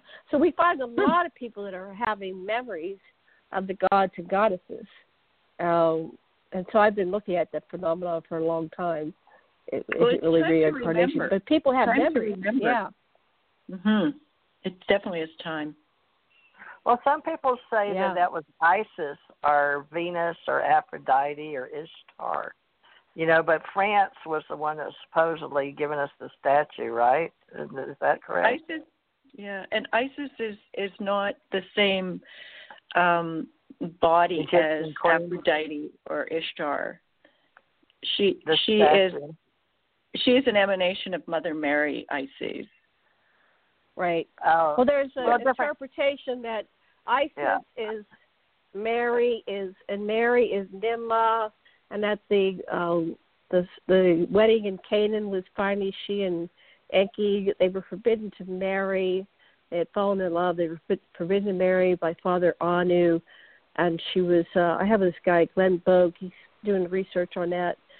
She was blackened, which meant that she was forbidden uh, to wed ever because she had had a child out of wedlock, wedlock with um, Yahweh Enlil, and she was betrothed to Enki, but then they broke her betrothal with Enki because in order to uh, for Anu to stay close to the kingship of Nibiru, he had to marry his eldest son, Enki, off to um, Dinti or. No, what was her name? Damkina. Damkina. Sorry, Damkina, who was from the other um, she was the, the daughter of the other king, right? So that was their alliance. They, that was a political wedding. So then, then um, mm-hmm. was heartbroken, so she ended up having a child with Enlil. And so, anyway, there's if you look at the different symbols that they have, like uh, if you go through the Egyptian period, you look there, they have these um, things on their head, they have things on their feet, they have wings. They, you know, that's what you do. You should compare all this stuff, and you kind of get a picture of who are these people. Oh, well, but she it was gets wrapped in a Greek because toga. So she was wrapped in a Greek so toga, but a lot of people in paganism say that she's the goddess of liberty, and others say she's a Roman goddess. You know, it it just depends on. Well, just look it up, folks. It's all out there. We got Gnostic warriors and pagan goddesses, and Libertas, and Roman goddess, imported to America. So there's all kind of ways to think. But this, the point is, you know, we have a beautiful symbol there. We're supposed to recognize freedom, right? Statue of And, Liberty. and it's a So- woman. You know, and, And it's, it's a a woman. woman. I mean, what, what could be better? so whatever, whatever belief system. You know, I the don't- point I don't know is that we all have, have. any statues like that in Canada. we need Yeah. some. Oh, you Well, don't we've any statues like that? Yeah. Well, we've gone all over the place. Let's see what I said tonight. I said, "Who are we?" And what are we going to talk about? You know, who are we and why are we here? Let's get into the. Uh, we got into the, you know, a lot of the background, but let's. Why are we here, folks? You know, talking. Why are we here? What are we doing here? And some people think that it's just a coincidence, and others believe we're reacting, acting and reacting. Where life is a stage, and we're merely the players on it. And uh, let's see what Agnes and Janet think for sharing Ascension Age. I, I believe we came into 12, 21, 12, a lot of us that were metaphysicians, believing that uh, the world was going to be different after 12, 21, 12, and we'd all begin thinking more consciously and awake and aware that the Ascension Age was upon us. So something unexpected happens when we compare our lives to each other. But Agnes is mm-hmm. known for saying, Who are we? Where did we come from? Where are we going? And what are the possibilities? These are many insights that glean the new series of metaphysical classes for positive thinkers with IsisMoonPublishing.com. And she's in Canada. And Agnes, Janet asked you earlier, how do you say two is or toe is or Agnes Toes Andrews? Is that your maiden name? And how do you say it properly? And we'll go on into what, who are we and where we come from and where are we going because everybody has their own ideas. But is your name Tuiz or Toes? Could you say it for us? It's actually it's actually pronounced Taves. Wow. And oh, wow. Agnes Taves Andrews, and um, Agnes Taves is my maiden name. Okay, so Andrews It's is your when- husband. my- yes, yeah, and that and that's my national best-selling author name. So that's the name I use most often. And um, t- the Taves, um, it, it was pronounced Teufs in German. And when our, our ancestors came to Canada, of course, they didn't have those two little dots called the umlaut, which you put on top of an O, which give you the oi. so Teufs. Oh, I see. Yeah. Uh-huh. So so it got the T O E, it got the E in there. So a lot of people pronounce it toes. So Taves or toes, whatever. I got. Okay. And uh, you've got That's books cute. out there. You may want to mention your books, uh, the type that you've uh, written, and we'll go on to the next level of getting down deep into where would we come from, where we're going, and why are we here. So, what a couple of your books, if you don't mind sharing. Yeah, absolutely. Um, I'd be happy to. Thank you. One of the uh, the two of the latest books that I've written are called Awake a Spiritual Primer, and it encompasses ten years of my paranormal experiences in Canada and around the world. And uh, I write about my twin flame experience in that book. I write about a lot of the UFO um, experiences that I've had, ET connections in that book. Um, uh, I also talk about 13 dimensions in that book and nature spirits. I've been in contact with nature spirits for many years. I do co creative work called conings with nature level. I do ghost busting. I, I've written about that in that book and about uh, some of my past lives and incarnations and how I healed them through the CCMBA, which is known as the Complete Conscious Mind Body Alignment Technique. And if anyone out there listening wants to uh, release their karma and release all that stuff that from childhood or birth process, the CCMBA is is a very po- powerful process for doing that. Excuse me. Uh, I also have observed many crop circles during my life. The first one in 1993, I talk about that in the book Awake. and um, I talk about the photon band and the age of light and ascension in that book. And most recently, I republished a book that came out in 2010, and that book is called The Goddess Lives Poetry, Prose, and Prayers in Her Honor. And um, I'll just uh, grab a book here. I write about the ancient 13 spirit grandmothers of time in this book and about the 13 spirit grandfathers of time and their shields and what they mean. I've been in touch with the Kachina shield, and that's the 10th shield of the spirit grandfathers.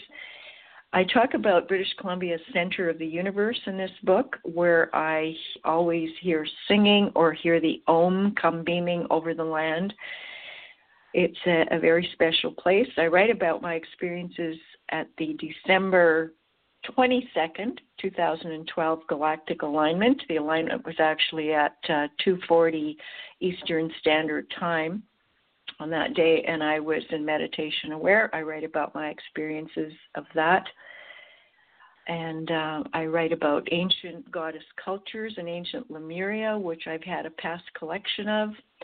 I write about spiritual path practices that humans can follow and inspiration to do so, and about goddess appearances like Sophia, Isis, Mother Mary, Mary Magdalene, Gaia, and Breed, which are some of them that have appeared to me. And um, talk about discoveries that I've made at sacred matrilineal sites around the world. So that is The Goddess Lives, and that came out in 2017. So those two books are my major paranormal metaphysical discovery exploration books. Are they available on Amazon?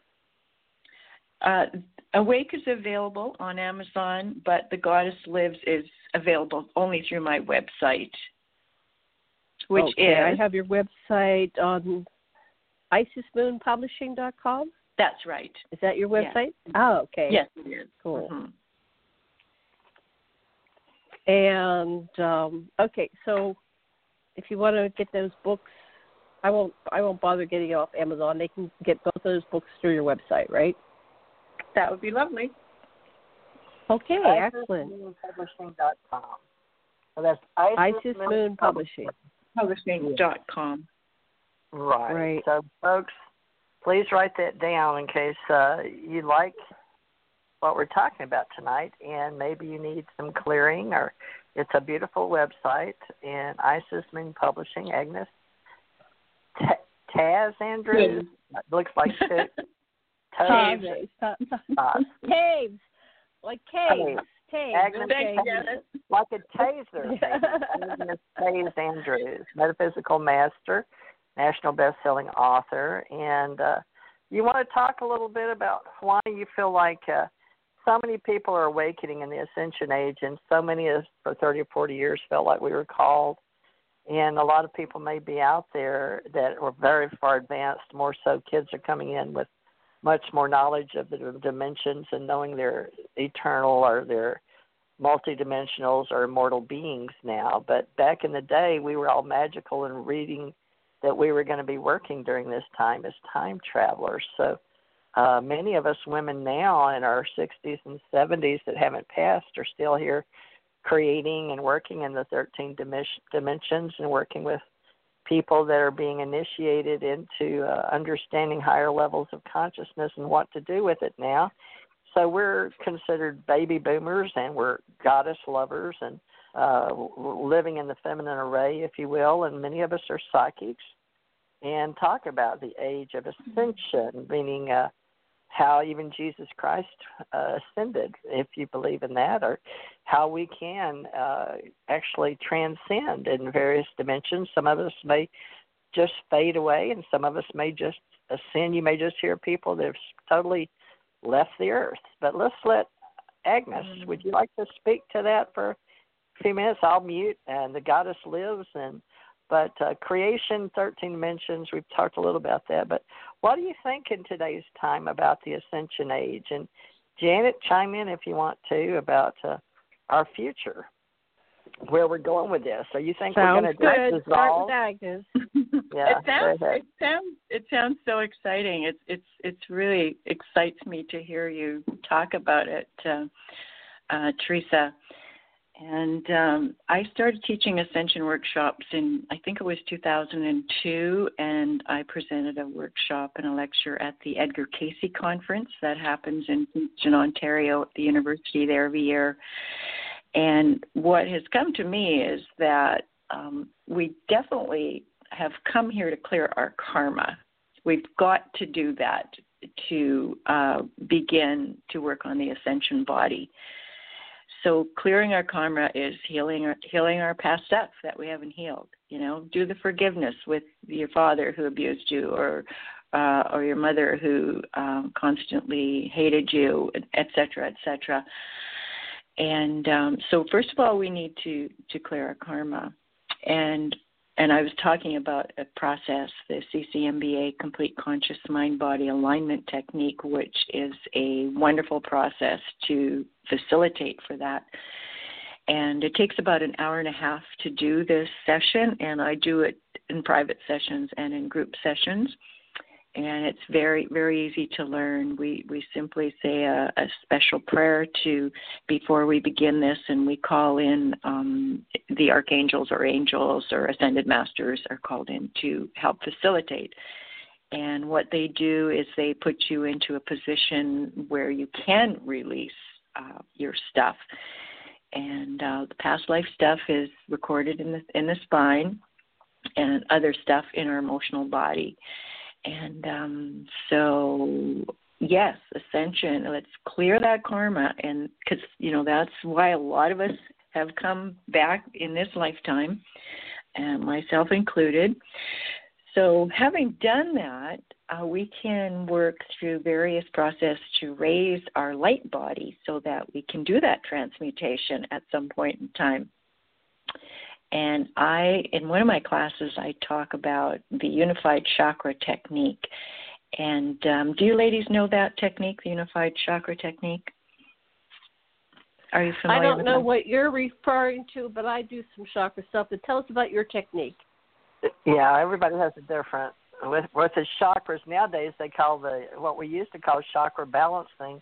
They do chakra healing with. They call it the. people come to me, kids, saying, "Do you know how to do the ascension chakra balancing?" I'm like, uh, imagine it's the same thing we had 40 years before you got here on the planet, but raising raising uh, your vibration through the Kundalini experience up your nervous system. But you know, as far as the energy and the colors, we still use Roy G. Biv, red, orange, yellow, green, blue, indigo, violet. But you know, we also used to take them all the way up through the 13 dimensions. So, do you do them all at once? Is that what you mean with all the colors, all the sounds and vibrations? How do you describe it, Agnes? Uh, the unified chakra technique that I use, we begin with bringing this uh, huge ball of light into the center of our heart. And then we expand that upward to our throat chakra and down to the solar plexus. And we keep bringing this ball of light in until we travel through all the bodily chakras up and down. And then we go into what is known as the waves of Metatron. And they come from the alpha chakra, which is about six to eight inches above our crown chakra, and it's a little bit forward of the crown chakra, and the omega chakra, which is below the root chakra and a little bit forward, about six to eight inches forward. So, from visualizing all this light expanding through all the bodily chakras, we go into those uh, alpha and omega.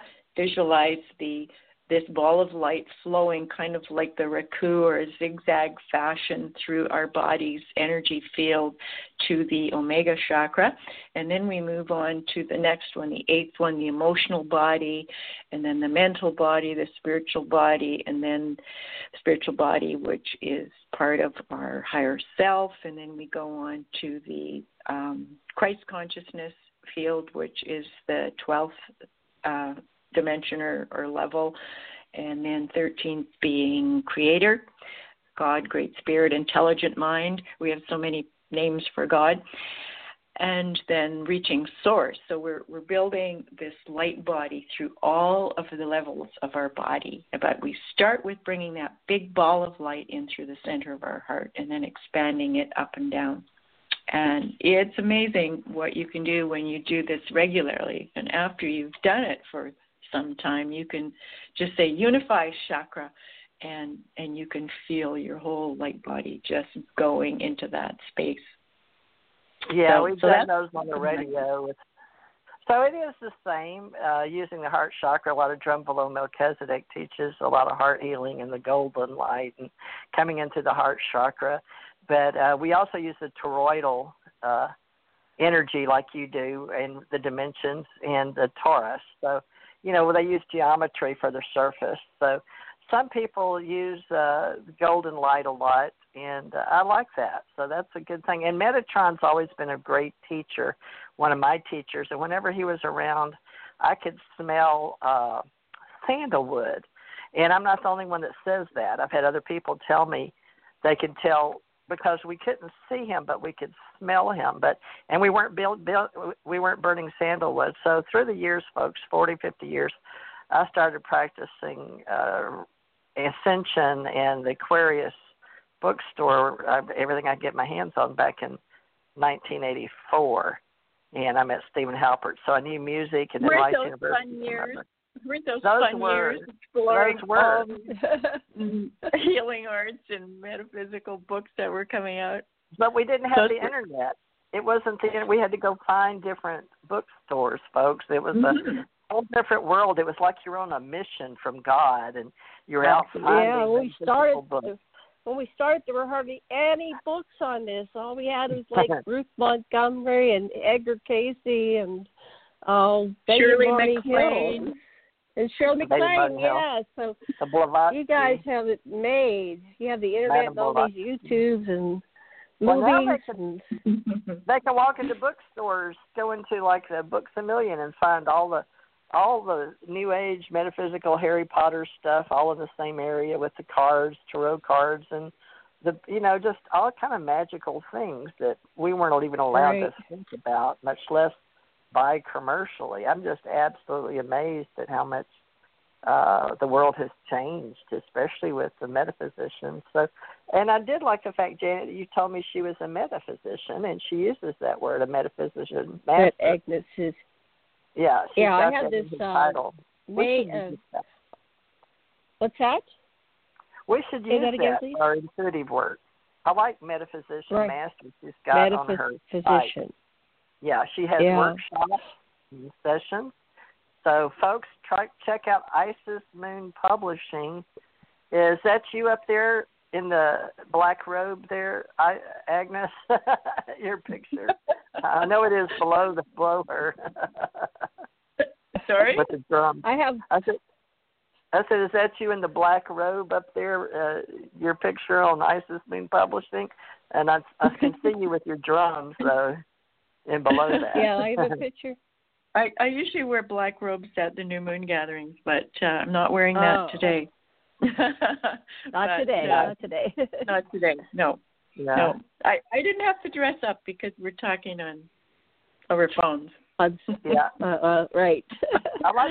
I wanted to too. mention that um, uh, we have we're, we're kind of we have seven minutes to go, but I just wanted to mention that we were talking about the um, what we call the chakra healing.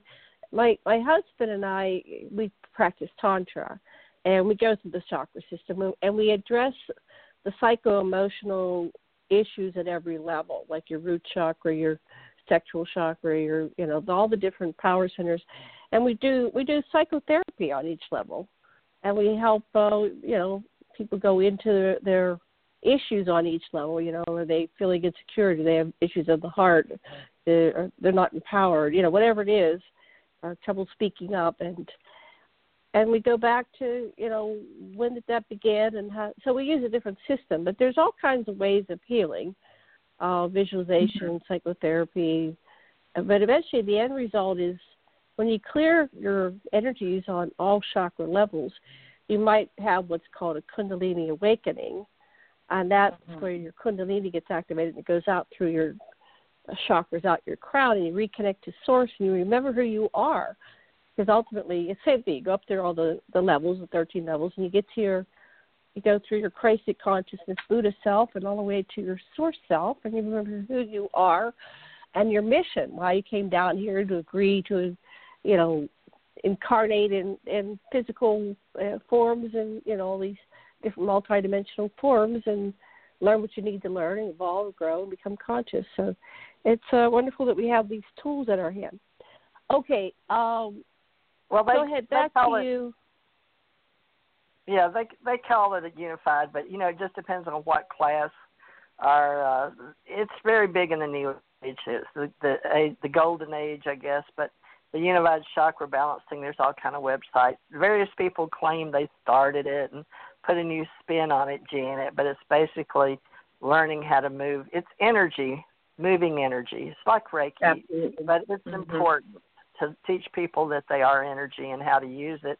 And it's a great healing tool, folks. So if you're not familiar with it, whether you use unified or golden light or the toroidal or energy or numbers or the chakra balancing, but we've always used the colors of the rainbow and uh, some plus gold, silver, white, gray, blah blah blah. But it just depends. And it, the main thing is, if you're not familiar with it, find you a good teacher because uh, it's sort of, uh, I guess to me, it's sort of important because it opened up my world into colors and light, chakra balancing prisms, crystals, the torus and geometry and then sacred geometry. So you'd be surprised. One thing leads to another. And I, I'd like to have you back sometime, uh, hopefully in the year, and catch us up on you know your classes and workshops and all of that. Uh, Agnes, uh, since you are definitely a practitioner, it's it's one to find study you know people that study and research, but it's another to have practitioners that can. Uh, come and, and talk to us about what they're physically doing now in the now, right, Agnes? You know what I'm talking about. Mm-hmm. Yes, absolutely. And you know, I, I I speak from experience, and I think that's important to find a practitioner who's experienced a lot of what she's teaching. Yes. Well, because it's worked and it made you a better person. So absolutely. You know, I've I've gone out to source actually through a um, cranial sacral session, and but this was very recently, and um, so you know these kinds of experiences are ones that I have been through. So when I teach about the chakra system or teach about ascension or teach about the 13 dimensions, I can explain how it felt to me and what I saw. So that helps a lot in the classes. Speaking from personal experience, I find. But I love spirit. to do it. I, it's my passion to turn people on to, you know, the unseen dimensions and the metaphysical, which is, you know, beyond the body, and uh, and the body too. You know, we have to remember to honor our bodies and you know dig into those superfoods and so forth. And uh, um, you know, there's a brain tonic recipe, for instance, I give out in one of the classes, and it's amazing. When I first started taking it, about oh, was that 20 years ago now, I started remembering things from when I was very young, like the age of one, two, and and it uh, what it does is reconnects the um, the nerve endings, the synapses to the brain, this particular formula, and so that we can continue to live healthy, youthfully in these bodies until we ascend. And, and I think that's something that I I stress a lot in my classes as well. Well, uh, Janet, we'll have to have her back sometime and just we'd like to make a list of practitioners in our ACO association, Janet. So uh, we have the Ascension Center, Janet and I, and uh, everybody is the center of their ascension. So, Ascension Center, we are. so, Agnes, thank you for coming, and uh, we'll have to have you back sometime on Ascension Age and Ascension Center and how we use our spiritual pathways as women talking together and how we can all get along a little bit better knowing what field represents to all of us. And uh, I guess any last words? We've got 30 seconds. I just encourage everyone to be their soul purpose. And if you don't know your soul purpose, call me. I can help you with that. But it's so important in this day and age to be who we are and just forget about what everybody or anybody else says, but be your sole purpose because when we are, we create this bright spark wherever we are that helps to expand the consciousness on this planet and we're we're all connected to sorry, uh-uh. I knocked my I knocked my oh, phone off. Oh, okay. oh. I was like, whoops. I haven't descended. My phone did. but um where's That's I funny. going? Anyway, just Everybody to, is in. Work on it. Right? Yeah. Everybody, we're all descending.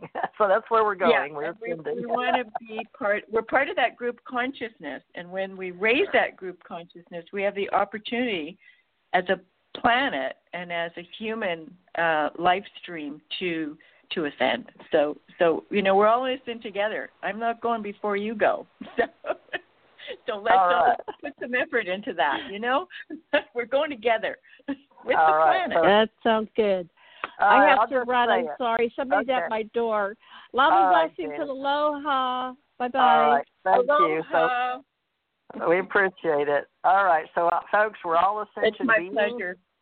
And we all came from somewhere and we're going somewhere, so we're all going. Isn't that exciting? So the possibilities are just whatever you make them. So be sure to achieve and believe, and we can achieve what we believe. And Agnes is a believer and an achiever, and she's helping those as a practitioner.